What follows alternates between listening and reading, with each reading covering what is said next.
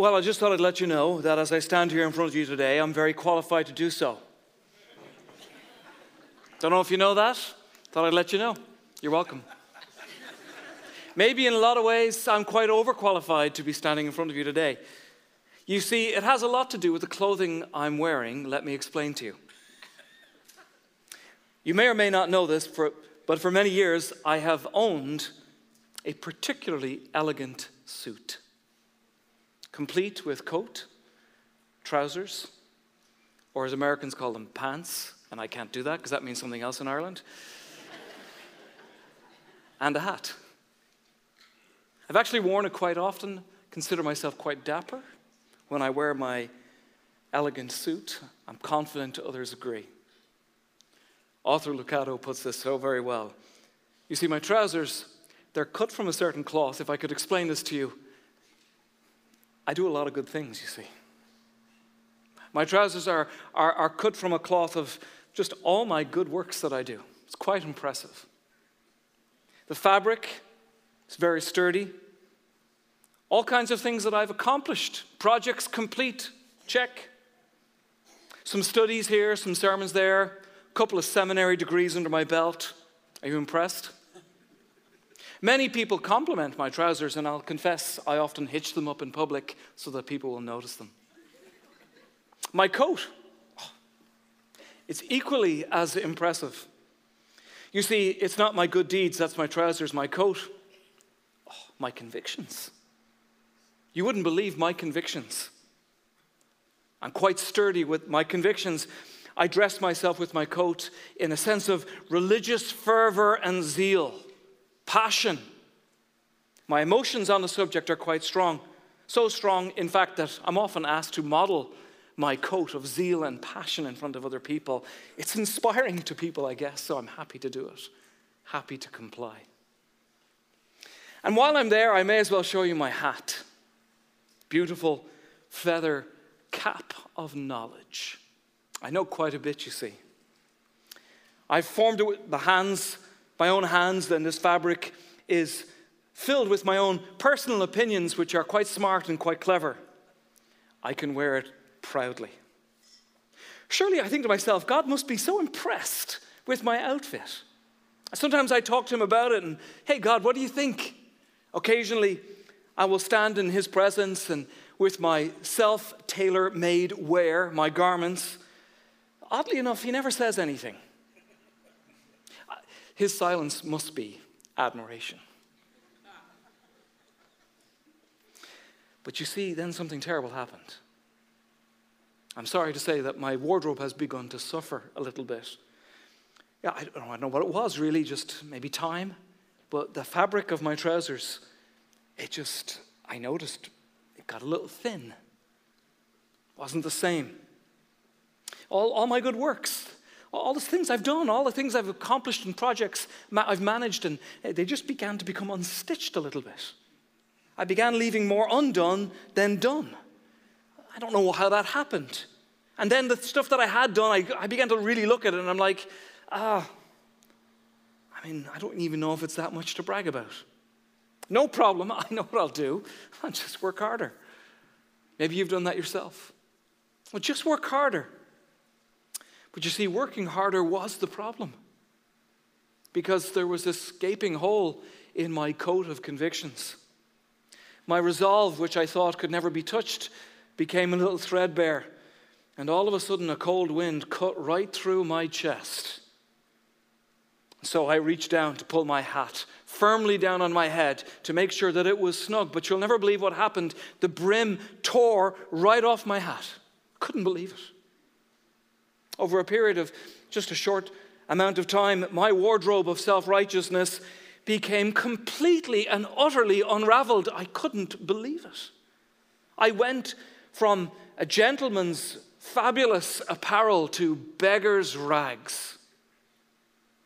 Well, I was quite concerned about this. In fact, I was fearful that God wouldn't be too pleased with me like I thought He was in the past when He looked at me.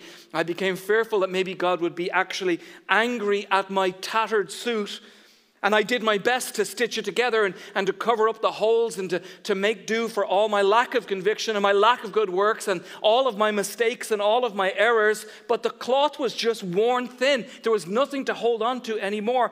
And the wind was so icy. I just gave, I just gave up and I went back to God. I didn't really know where else to go. I can't think of anywhere else to go. And so I walked into his presence, and, and I'll be honest with you, my prayer was fairly feeble. God, I feel, I feel naked. Of course you are. You've always been that. But Alan, I have something for you. And he gently removed my filthy, dirty rags, the remaining threads, and he picked up a great robe, a regal robe, the clothing of his own goodness. And he put it on me. He wrapped it around my shoulders so tenderly. And gently he says, My son, you are now clothed in Christ. It's the words of an old hymn that I'd sung a whole bunch of times before. They finally sunk in. Dressed in his righteousness alone, faultless to stand before the throne. I'd sung it a thousand times. Dressed in his righteousness alone, faultless to stand before his throne. Whispers, whispers, whispers. We're in a series right now where every week we're knocking down lies. I'm not joking you. You have believed them, engaged with them, and lived out these lies in your life. I want you to listen to this lie, church, because you've heard it before. And I'm telling you, there's so many of you listening to me today, and you have swallowed this. Eh, online, Alma Mount Pleasant, you have, you have swallowed this lie. You have embraced it and accepted it, and you have lived your life out on the basis of a lie. And today I'm going to expose it in the light of the Word of God. Here is the lie I must be perfect to be loved. I'm telling you, you know all about this. I've got to have my act together. I must be perfect. And when I'm perfect, then He can love me. And not just God. I've got to be perfect with other people. And when I'm perfect, then people will love me. You know this lie. So many of you, you live it out and you carry it in your marriage, your friendships. You, you behave one, one way towards a whole bunch of people, but with your parents, you behave a different way because you got to earn their love and you know you have to be perfect. Towards yourself, towards God. In order for anyone to love me, I have to have my act together. Sound familiar? Stand up straight. Comb your hair. Get good grades. Win the day. Wear the nice dress. Make the team. Work hard. Toughen up. You got to be a winner. Go to practice, make the cut, make the grade, make money, get the right job, have the right body, have the right friends, study hard, drive the right car, wear the right clothes. You should pray more, church more, give more, Bible more. You should make the right connections. You should get ahead. You should show up. You should do it better, faster, higher, taller, bigger. You better look right, smile right. You better fix yourself. You better roll with the punches. You better keep it together. And then you better get up the next day and do it all again together. And if you fail to hit that mark, if you're unable to accomplish any and all of that, then you are to be discarded. If you cannot keep that up consistently in your life, then you cannot be loved. For some of you, affection was withheld in your life because you didn't perform. You didn't do that. You didn't stand up straight. You didn't make the grade. You didn't comb your hair. You didn't wear the nice dress. You didn't get the grades. And as a result, affection was withheld from you. I'm so sorry if that's the life you have lived, if that's what's familiar to you.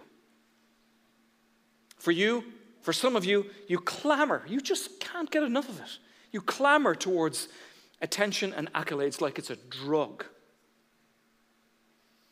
So you better be at your best. For some of you, you figured out very quickly that in order for you to be loved and be accepted, you have to dazzle people. And you've taken that lie and you seem to have imprinted it on so many of your relationships. And my heart breaks for you. Because the person who has swallowed the lie of, I must be perfect to be loved, it is a miserable existence. It is an exhausting way to go through your life because you'll never know if you've ever hit the mark. You'll never ever know if you hit that destination of reaching perfection. It is exhausting because you will run all your life as fast as you can, can on a treadmill, never arriving at the place you need to get to. And God would say this to you today I see you. I see you just as you are. Of course, I know about all of your imperfections. Do you think any of that surprises me? I see your lackluster Bible reading. I see your non existent prayer life. I see your doubts and your addictions. I know your most shameful moments. I know your desire to run back to sin again and again and again. Nevertheless, I love you. Not some upgraded version of you, not some new and improved version of you, not some 2.0 version of you. I love you just the way you are in this moment today. Will you receive the word of God over your life? But God, I mean, it's nice and everything, but if you just give me a minute, you know, I could just make myself more presentable. I can get my act together, and, and, and then it's okay, and then you can, you know, I'll be cleaned up. Romans chapter 5, verse 8. But God demonstrates his love for us in this. God demonstrates his love for us in this while we were still sinners. There it is. While you were still a sinner. While you were still a hot mess. While you were still riddled with guilt and shame. While you were still in that condition where you wanted to get in bed and pull the covers over your head and cringe at yourself. In that form, Christ died for you. We see this woman caught in adultery. Man, this has got to be the worst moment of her life. She's about to be stoned to death. This is the end of all things for her. Does Jesus stone her? No, he does not.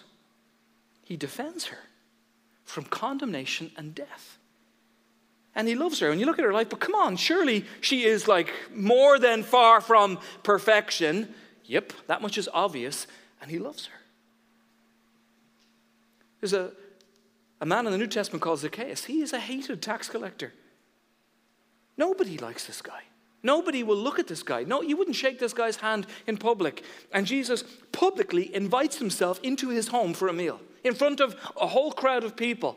But surely this guy was like traitor of traitors, and everybody hates him, and he's far from pe- perfect, and he's lined his own pockets to get rich at the expense of poor people, and he's abusing. Yep, and Jesus absolutely loves him. There's an ostracized woman who's getting water at a well when the heat of the sun is at its highest. The women didn't do that, they would go early in the morning. And she did that by herself because she knows what she is and she is very familiar with isolation and rejection. Does Jesus isolate her? Does he reject her? No. He actually says, Let me tell you what I know about you. It is the worst thing about you. You've been married five times, and the guy that you're shacked up with right now won't even marry you. In an honor shame culture, it's deplorable. He exposes this, and in the context of exposing that, he gives her no isolation or rejection. He just loves her. But surely she's a mess. Yep, and he loves her. And then there's a fella right by his side who is mocking the tar out of Jesus. And insanely, he's about to die.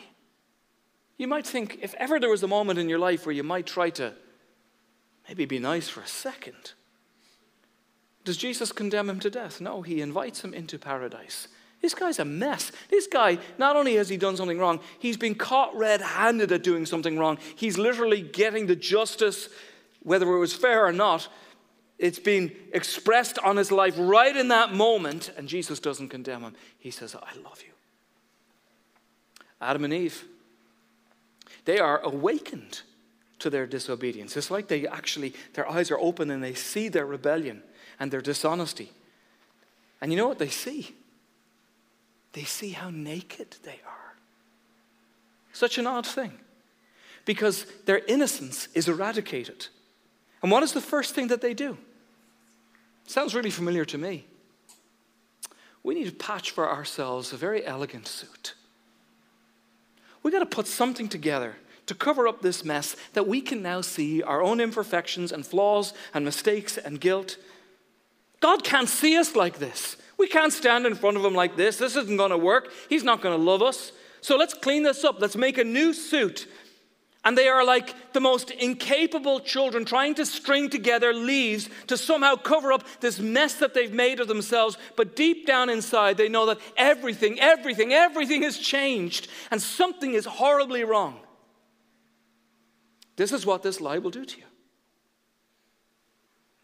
Today, I'm going to call you as disciples to step into obedience and to counter this lie in your life if this is a lie that you've been living. And you're sitting here and you're like, you know, I, you already know, man, this, is, this has been a theme of my life. I'm going to give you three biblical obediences right now to counter the lie of I must be perfect to be loved. Number one is confess. Go ahead, admit you're not perfect. I dare you. and I think there's more to this than you think. Confess. Do you know that thing that we all say? Well, I, you know, I'm not perfect. You know, nobody's perfect. You, you ever heard anyone say that? Have you ever said that? Oh, I'm not perfect. You know, nobody's perfect. It's a cop out. Because what that statement is, is you just take this broad, universal stroke and you say, well, I'm just like that. And to the person who truly struggles with this lie of, I have to be perfect to be loved, they'll throw out a sentence like, well, you know, I'm not perfect. Nobody's perfect. It's a cop out. It's too quick. Scripture tells us something very specific. Do you honestly want to know something about the scripture? Nobody really does this. Nobody does this at all. James chapter 5, verse 6 confess your faults to one another. That's going to be a no from me, thank you. Nobody does that. Why don't we do that? Well, I got to be perfect to be loved. I got to look the part. I, I got to have my act together. And here's what I would call you to I would call you to Learn to survive moments of imperfection so that other people can see your flaws. Actually, witness them.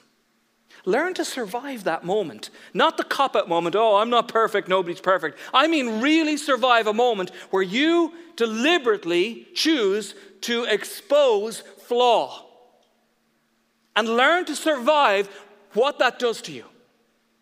If you are one who has swallowed the lie of, I have to be perfect to be loved, I'm telling you, that's going to be a rough moment in your life.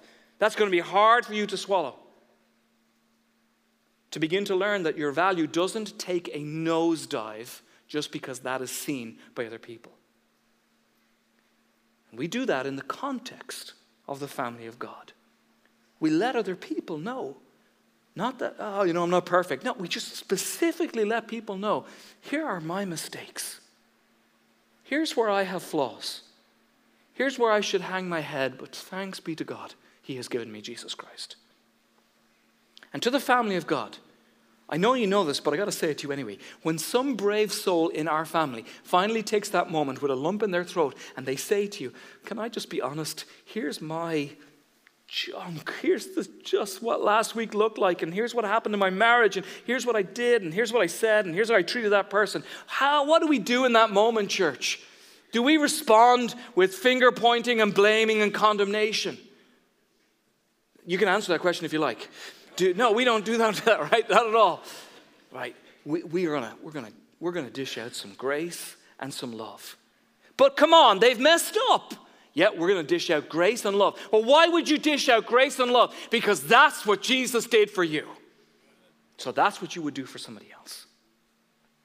I want you to survive moments of imperfection and to do that on purpose, to deliberately allow someone trusted to see a moment of a weakness, to leave some dishes in the sink. I double dog dare you to wear socks that don't match. You see dust on the living room table, do a little smiley face in the dust and be okay with that imperfection in your life for just a moment.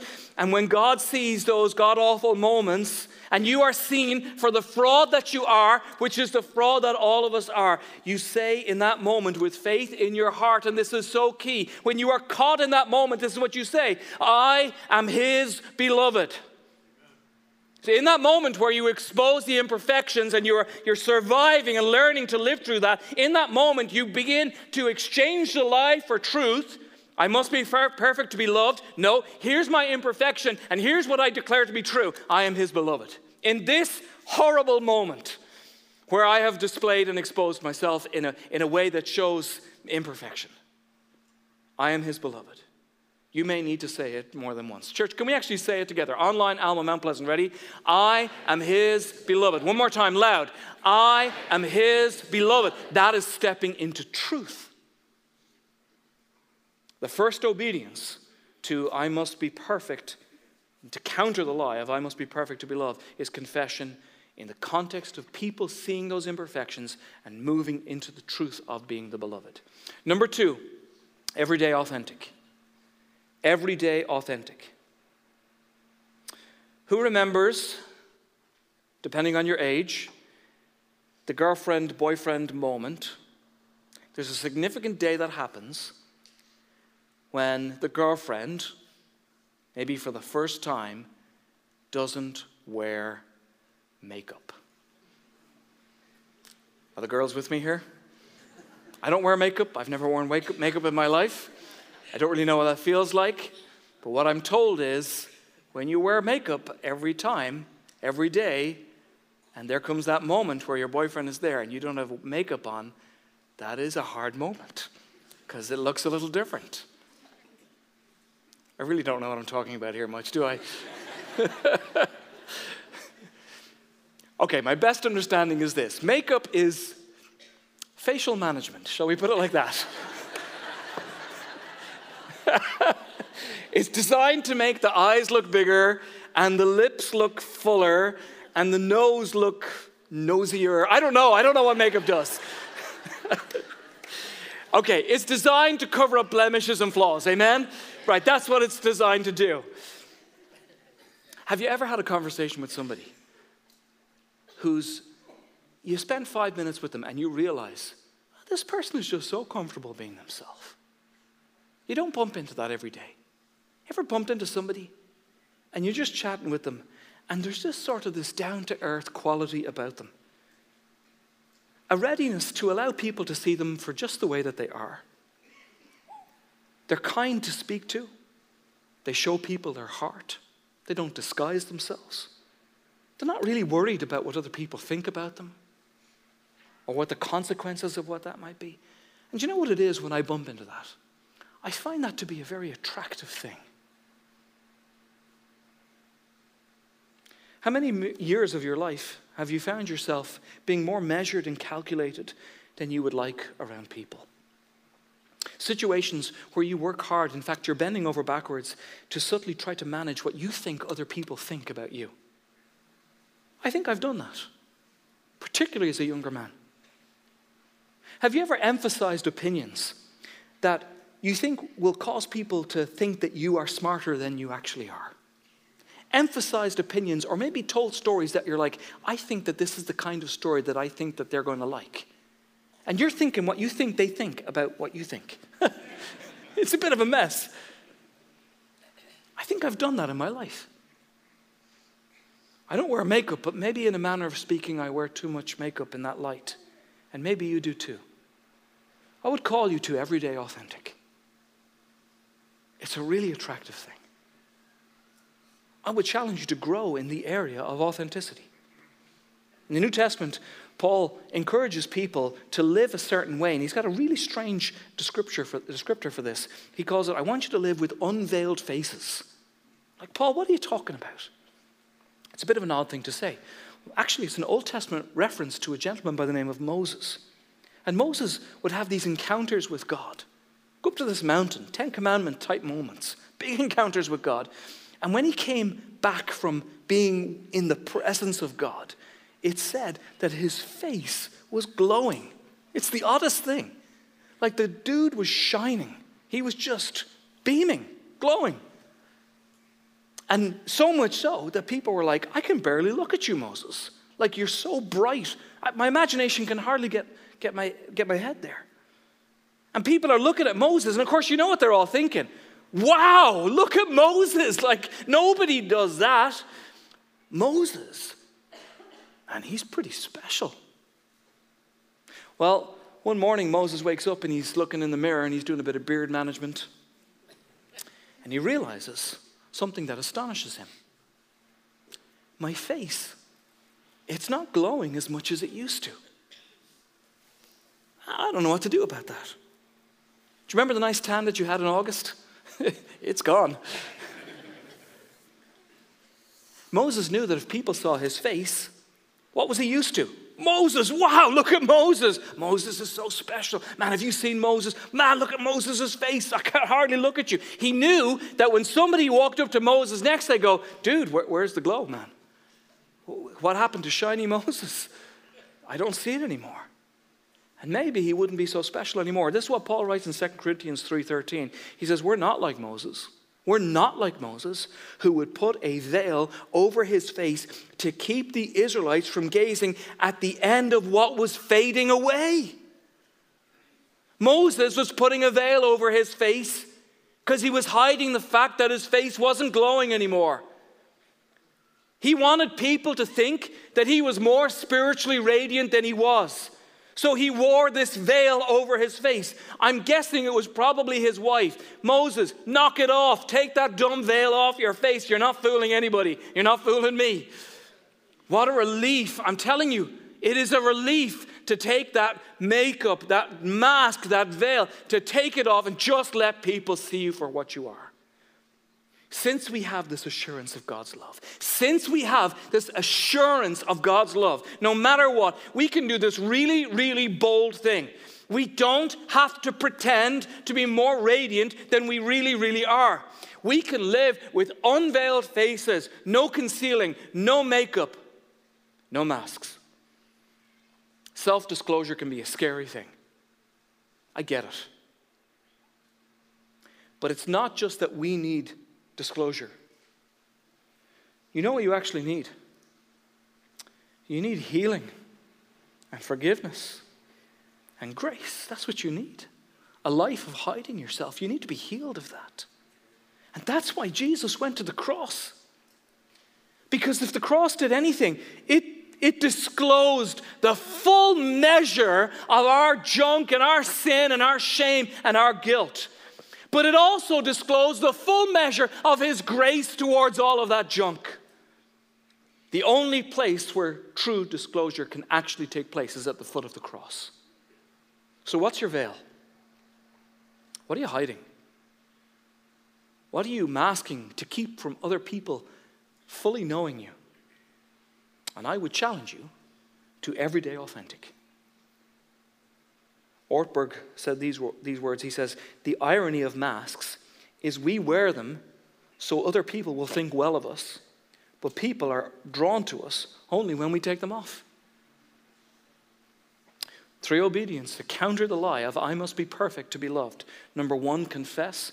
Number two, authentic every day. And then finally, number three, it's my favorite nothing. You're like, I can do that. no problem. Pastor, what on earth do you mean by that? What, what are you talking about? Let me tell you what I mean by that. God's love is independent of you. It is. God's love for you is independent of what you do, and it's independent of what you do not do. It comes from a source outside of you. It's not finding its beginning or its roots or its motivation in you at all. If you just sat there,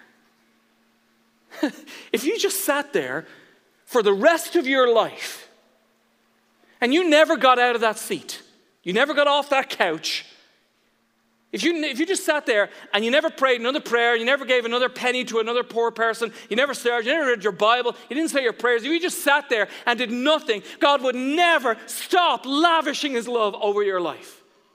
Sitting there doing nothing, He would love you. The life that is entrenched in keeping up appearances and convincing a world that probably doesn't care less, to be honest with you, that you're perfect and therefore you should be worthy of love, is a life of perpetual worry. Making sure that every hair is in place, that your checklist is complete, that you've done enough to satisfy what you think other people think about you. That is a formula for stress and anxiety and worry and fretting. I have to make sure that my elegant suit looks the part. I have to make sure that my hat and my trousers and my coat are intact. Luke chapter 12 Who of you by worrying can add a single hour to your life? Since you cannot do this very little thing, why do you worry about the rest? Consider the wild flowers, how they grow. They don't labor or spin. Man, we do that. Yet I tell you, not even Solomon in all his splendor was dressed like one of those. If this is how God clothes the grass of the field, which is here today and tomorrow is thrown into the fire, how much more will he clothe you, you of little faith?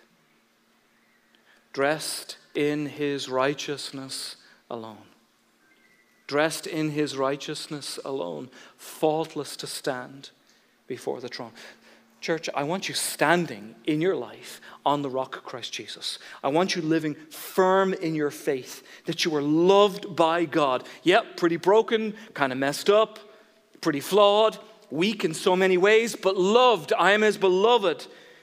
And not only that, but that you would have an awareness that the person that you are sitting beside and looking at, they're also in this company of flawed, unqualified people too. That is who we are.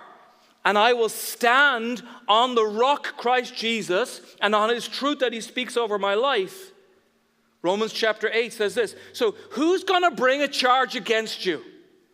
Who's going to do it? Who's going to bring a charge against you? Anyone that God has chosen.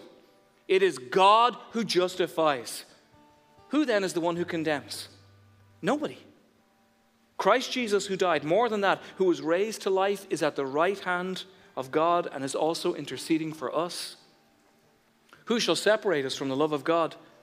Shall trouble, or hardship, or persecution, or famine, or here it is, or nakedness, or danger, or sword? Who's going to bring a charge against you, church? I tell you who it is. Do you know who it is? It's you. You'll do it. Or the enemy, but he's a liar. But I tell you who will not bring a charge against you God. It says so in Romans chapter 8. Who is it that will condemn you? Listen to this. Every time you hear the voice of condemnation in your life, I promise you this it's not your Father. Every time you hear the voice of condemnation in your life, it's not God. Let's stand, let's worship.